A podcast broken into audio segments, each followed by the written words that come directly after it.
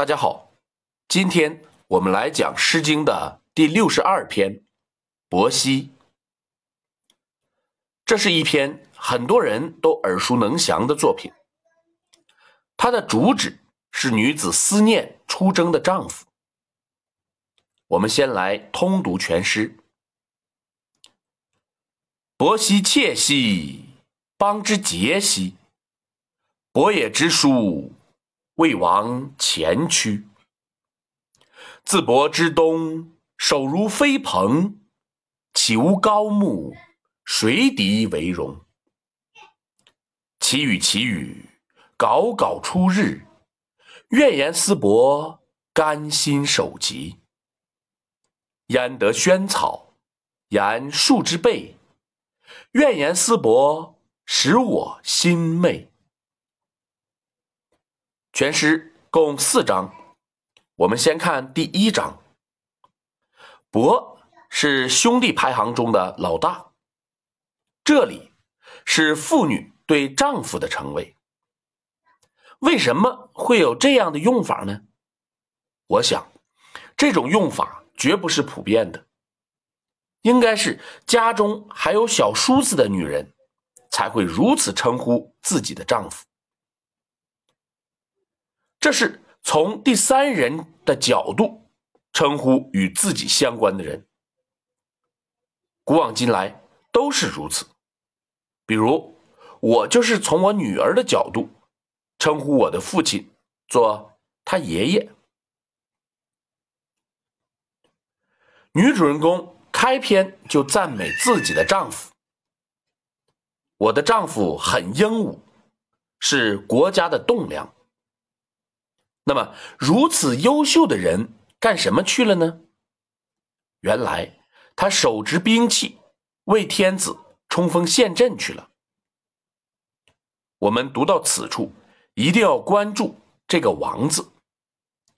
周天子称王，可见这是魏国国君领着魏国的将士们随从周天子出征。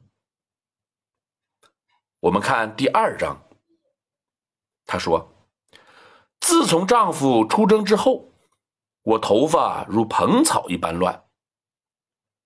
这是为什么呢？”她接着说：“难道我没有洗发用品吗？不是的，我打扮的再美，有谁会欣赏呢？”后世有一句俗语：“女为悦己者容”，就是打这儿来的。由此可见，本诗的女主人公是非常爱自己的丈夫的。这里的“是”要读作“敌”，是专门的意思，有明确的指向性。谁敌为荣，就是为荣谁敌。我打扮的漂漂亮亮的，要给谁看呢？我们看第三章，女子说。快下雨吧，快下雨吧！结果太阳比什么时候都明亮。起有起始的作用，这里有类比的意思。类比的是什么呢？她想让丈夫回来，可是她就是无法回来。当然，诗句中省略了这些话，而是进一步刻画：我是那么的思念丈夫。根本无法停止思念，以至于得了头疼病。按照正坚的意思，甘心就是无法停止思念，而怨言思伯的怨言是表示感情特别强烈的一种用法。其实这里还有一个问题，几乎没有人进行过说明。那就是女子为什么祈求下雨呢？